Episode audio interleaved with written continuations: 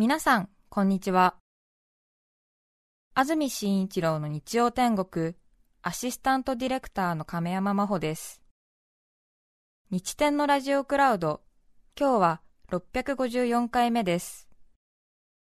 日曜朝10時からの本放送と合わせて、ぜひお楽しみください。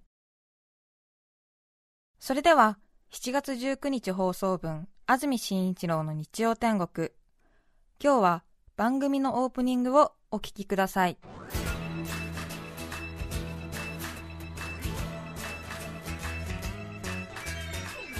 安住紳一郎の日曜天国。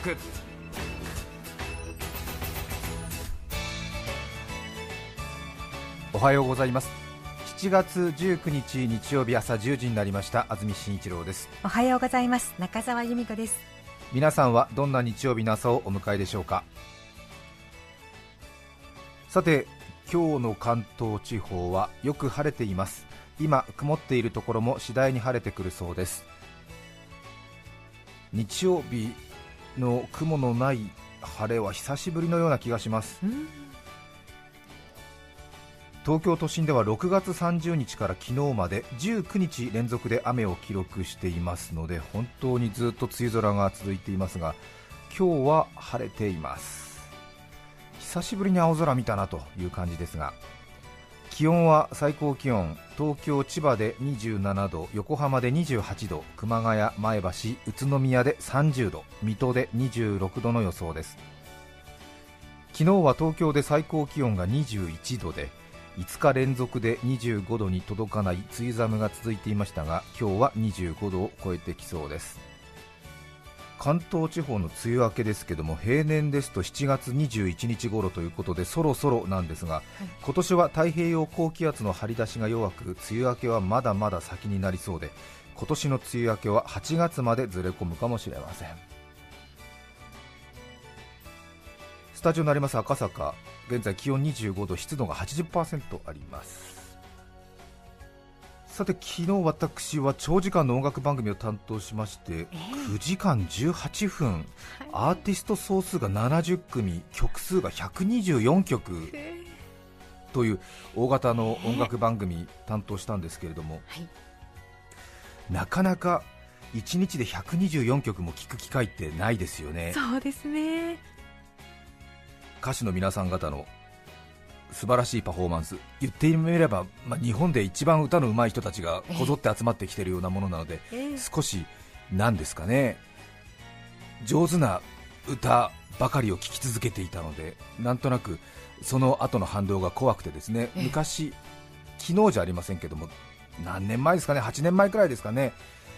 まだまだ体力があった時には長時間の音楽番組担当した後スタッフと赤坂地元の街に出ええ。て少しお酒を飲んで帰るっていうような時があったんですけども、その時に間違ってではありませんけれどもなんとなく店の選び方を間違えましてまあ結局間違ってって言ってますけども え店の選び方に注意が足りなくてなんとなくその赤坂のカラオケが歌えるようなお店に行ってしまったんですね。あのカラオケボックスではなくてなみんなが自由に他のお客さんの前で歌うカラオケはい。みたいなところのバーみたいなところに行きましたね、ずいぶん昔の話ですけどね、それで日本でトップクラスに歌の上手い人たちの集まりの番組を担当してたスタッフと一緒に行きましたでしょう、はい。そしたらその姿勢の人たちの歌の下手さ にもう心からムカついて、そりゃそうなりますよね、ずーっと120曲近くもものすごいね、間違いなく、まあね、トップクラスの人たちの歌聴いてるわけですから、その後に姿勢の人たちの、もう一回言う。まあそのちょっと姿勢のっていうね。そあそこが気に単語を言いたいだけなんですけども、最近ほらよくニュースとかでも言いますでしょ、ね。姿勢の、井戸の井です。井戸の井にね、そうそう。ええそうです、そうです、そうです、魂の芯、井戸の井で姿勢のね、姿勢の人たちの歌の普通加減に驚いちゃって、みんなでなんか憂鬱になるみたいな、いやそりゃそうだよね、そりゃそうですよそりゃそうですよ、服部孝之さん指揮、え。そしてフルオーケストラで本物の谷村新司さんの「スバル聞いた後にえうん。赤坂のどっかの店の料理長のスバルとか聞いたらもううえーってなりますよ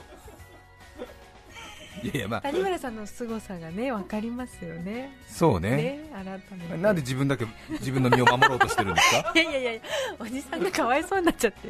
そのえ？あの姿勢の。そりゃそうですよ。別にその人が悪いとは言ってませんよ。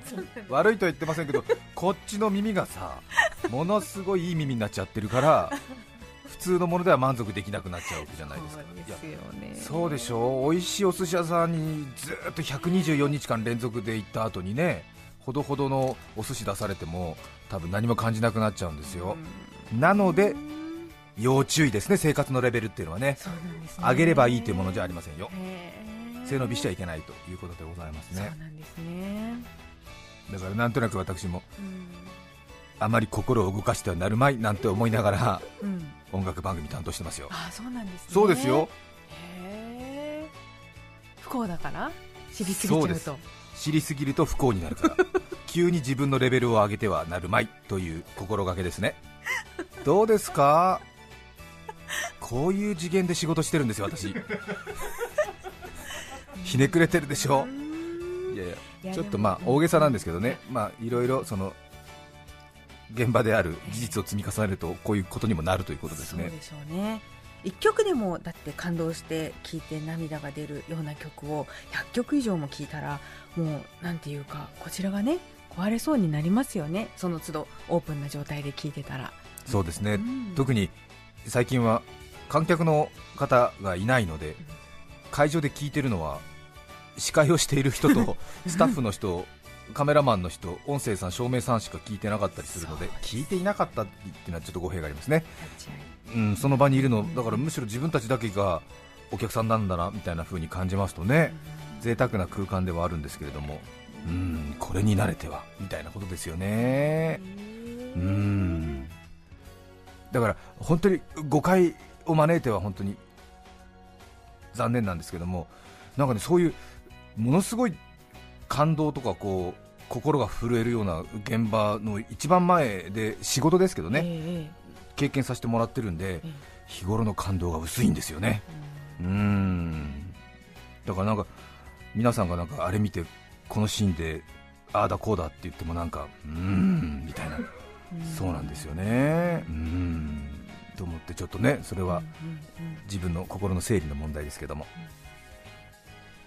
それから先週の水曜日ですか？私左の足の親指のちょっと爪のトラブルがありまして。はい。皆さん足の爪切りってのは上手になされてますか？急に話変わってびっくりされてるかと思いますけれども。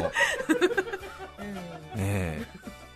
日本の音楽の頂点の話から私の右の足の指の話に移りましたよ、急にこの落差、この振り幅。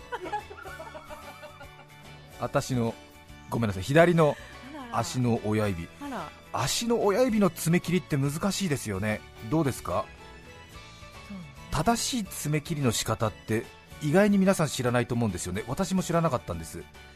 特に最近ね日本は清潔に清潔に不潔であってはなならない。っていうようなそういう強い脅迫観念がありますんで皆さん爪結構深爪しますもんね正しい爪の切り方を見ますとあれこれはちょっと爪長いんじゃないかなって正直私の感覚では思うんですけども深爪にされてる方が多いっていう現状あるみたいですけど私そこまで深爪じゃないんですけどねええ。足の親指の爪の爪切りがちょっと失敗しまして別にこうなんですかサイドにこう深くこうめり込むようなうん。タイプの爪じゃないので普通に爪いつも切ってるんですけど、うんうんちょうどね板状に本当は爪伸ばすのがいいらしいんですけどもついついね私もアイスの棒の先端上にちょっと丸く切ってしまう癖があって。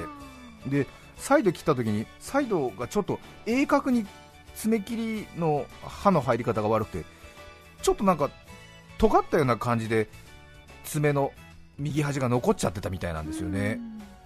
それが何かの加減で下向いてしまって自分のお肉の方にこうめり込む状態になって貫入層って言ったりするそうなんですがうん貫入爪って書くんですけどうん。どうやらその貫入状態に入ってしまいましてえええでほっとけば治るだろうっていうふうに思ってたんですけども、1ヶ月ぐらい放っておきましたらその爪がどんどんどんどん後ろからこう伸びてくるんでその刺さってる状態のところがどんどんどんどん後ろから押されるような感じになってどんどんどんどんめり込んでいったみたいなんですね。炎症を起こしてしまいましてもう最終的には寝てる時に仰向けに寝てたとしてもタオルケットが私の左の足の指に当たるだけで痛いみたいな。で靴下とか履いても痛いし当然靴履いても痛いし。まあでも浮かしながらだったら平気かななんてごまかしごまかし1ヶ月やってたんですけども。さすがに痛いななんて思いまして、また先週ちょっと私ロッククライミングとゴーカートと砲丸投げを経験したもんですからね、はい。えー 病院行きましてそしたらあこれ貫入爪ですね。貫入層ですね。なんて言われまして素晴らしいテキパキとした皮膚科の先生でしたけれども素晴らしいですねやっぱりね。医術というものはですね。すぐ治してくださいましたけれどそうもただそのタオルケットがちょっと触れただけでも痛い私の足の指の突端をですよ。どうやってその尖った状態の爪をこう削除切除してくれるかっていうとこれ痛いですね。ちょっと触っただけでも痛いですねって言っていや痛い痛い痛い痛い痛いってなりますよね。これ麻酔しかないですねみたいな。あ麻酔してくださるんですか？それは助かります。なんて言ったら先生が麻酔はもっと痛いんですって言うんですよ。えー、麻酔の意味ないじゃないですか？って言ったんですけども、まあ、麻酔は10秒ぐらい痛み我慢すればその後の痛みありませんからって言って。で爪はですねお肉じゃありませんから切った後はさほど痛み残りませんから本当にその切るところだけ痛いですからでその痛みを我慢するためだけの麻酔。そしてその麻酔痛いんですけどそれ痛いのは10秒だけですからって言われて。説得が慣れてると思って。ううん。じゃあこれ麻酔お願いするしかないんだわと思ったんですけども、足の指の麻酔部分麻酔って皆さんしたことありますか？この注射が私史上最大痛い 足の指即死部分麻酔っていうらしいですけども私もあまりにも痛いんでもう家帰ってすぐ調べちゃった。こんなに痛いものなのかどうかって調べたらこの世の中の注射で最も痛いって書いてあった。足の指のどこに打つかっていうと足の突端ですね。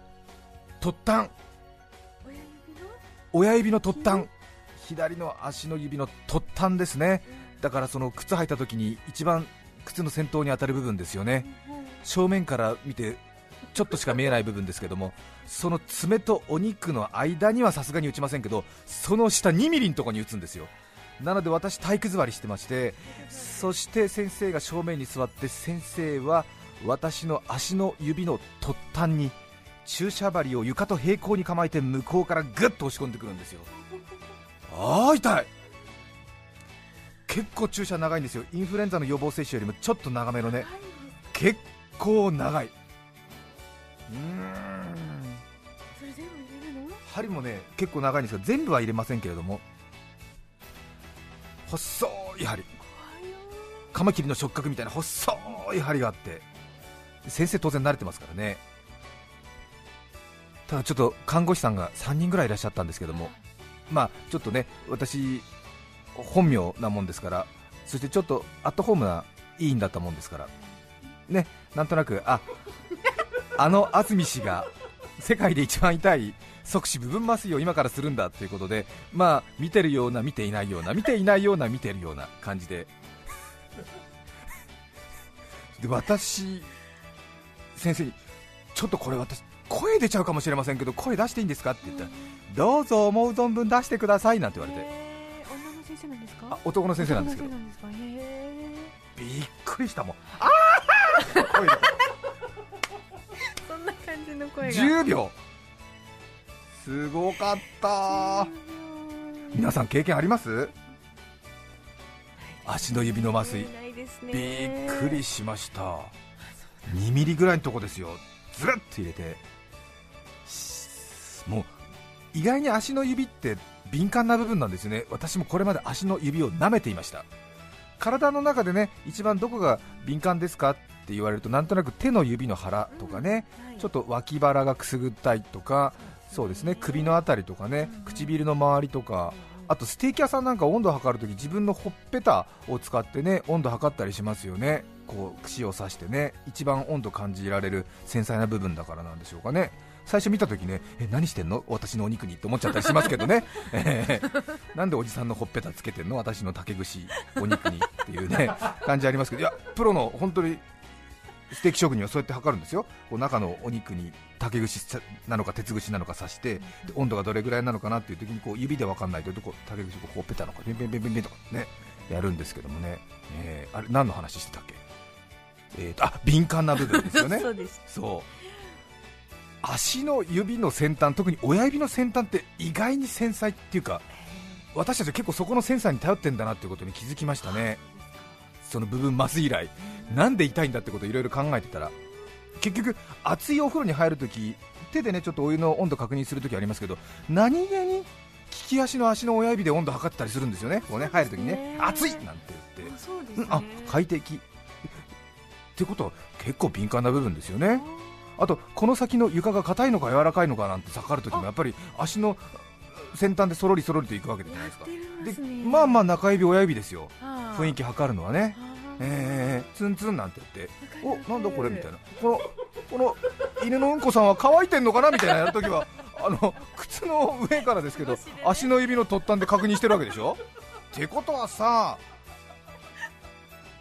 靴の皮とさ靴下超えてよ。さらにそれで何？結構出来たてなのかさ乾ききったものかどうかを判明しようとしてるんだからかなり敏感な部分ですよね。そこにそこにインフルエンザの予防注射並みのは細い針ズブッと刺されるんですよ。あー！って声出たから。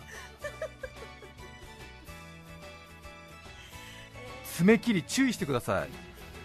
私もうこれから爪切り絶対注意しようって心に誓いましたはあ。ねえ。結構爪のトラブルあるそうです。特に女性の方が多いそうですけどもね。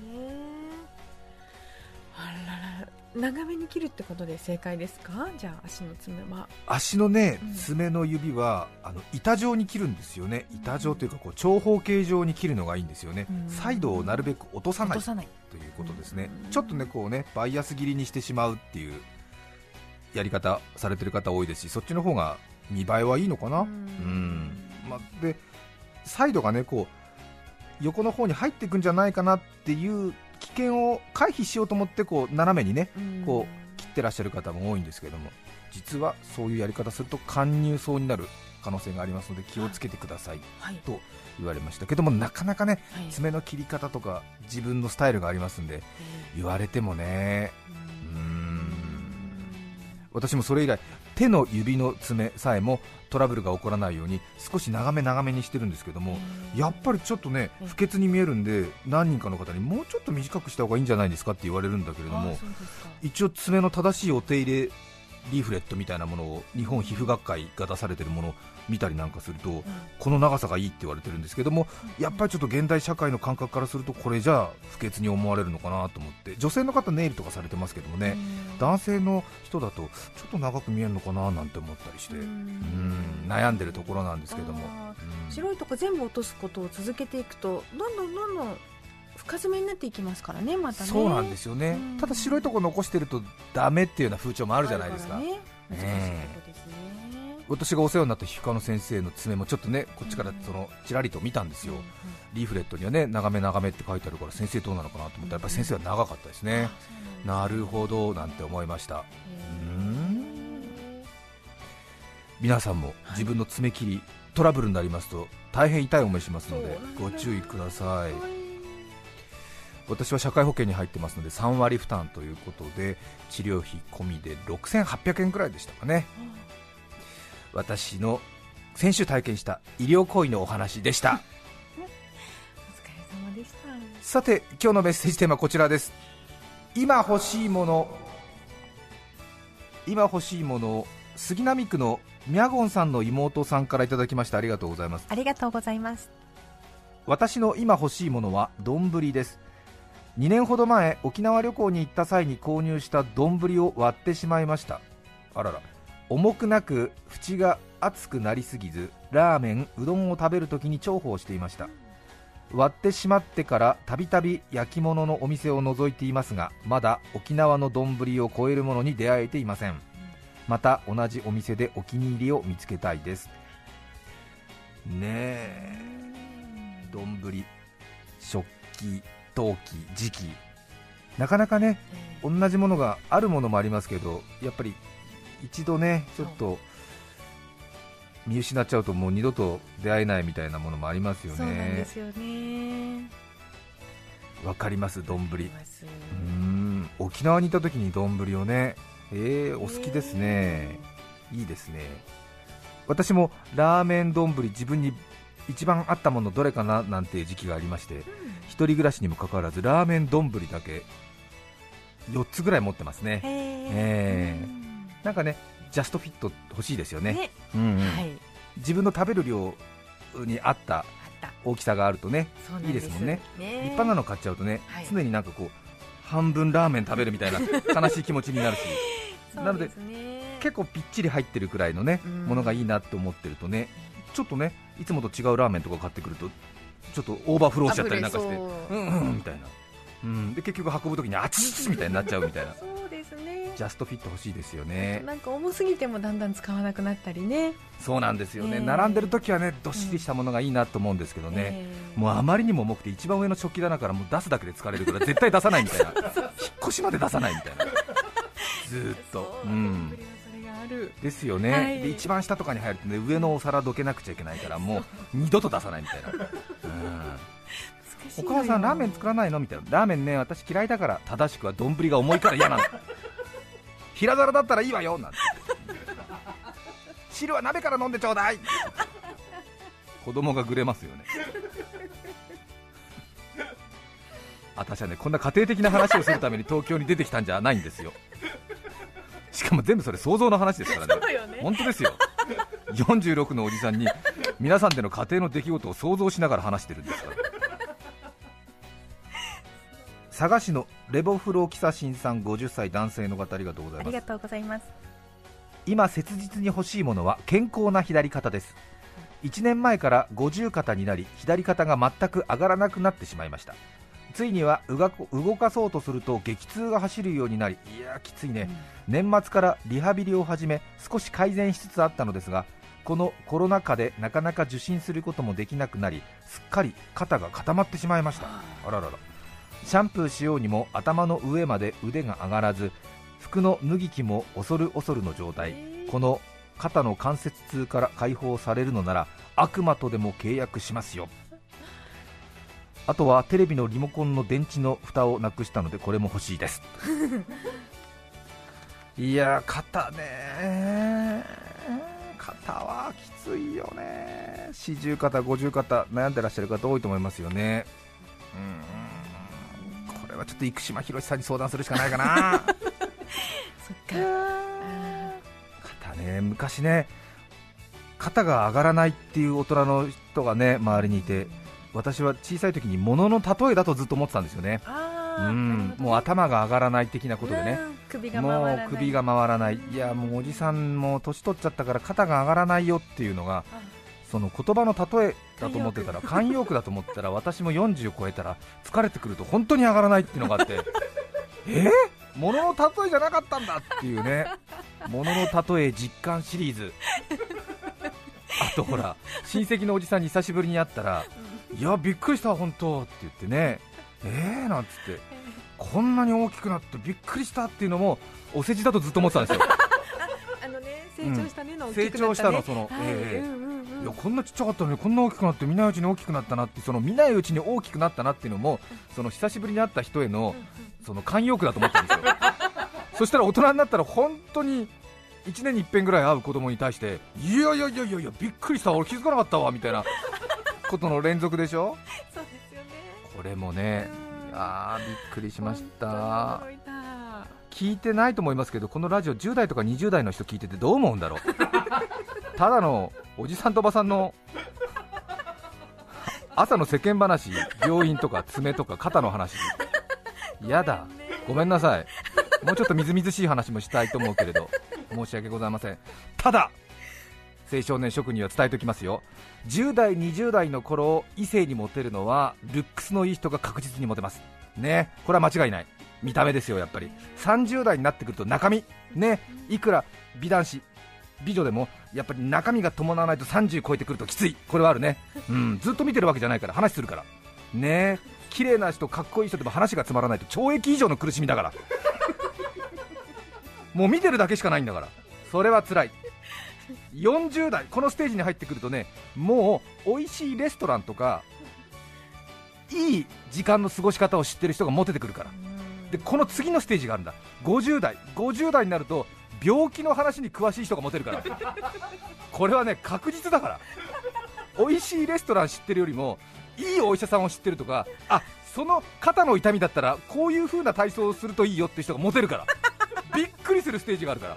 乗ってきたのか。本当。それで肩が痛いとかなんか爪が刺さってるとか私の外反母趾がっていう話に対して面白くユーモアを持って解決策を示してくれる大人ががぜ異性に人気があるから。そうなの？いろいろ異性とか友人とのコミュニケーションで悩んでる10代20代の皆さんがいたとするならば人生のステージは10年ごとに変わるから。期待しててちょうだい7月19日放送分安住紳一郎の日曜天国オープニングをお聞きいただきました。それでは今日はこの辺で失礼します。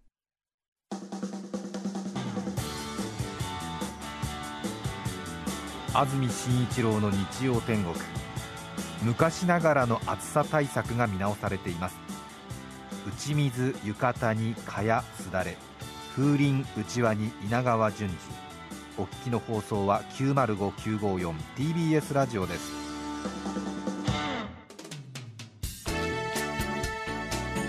さて来週7月26日の安住紳一郎の日曜天国。メッセージテーマはスーパーマーケットの話。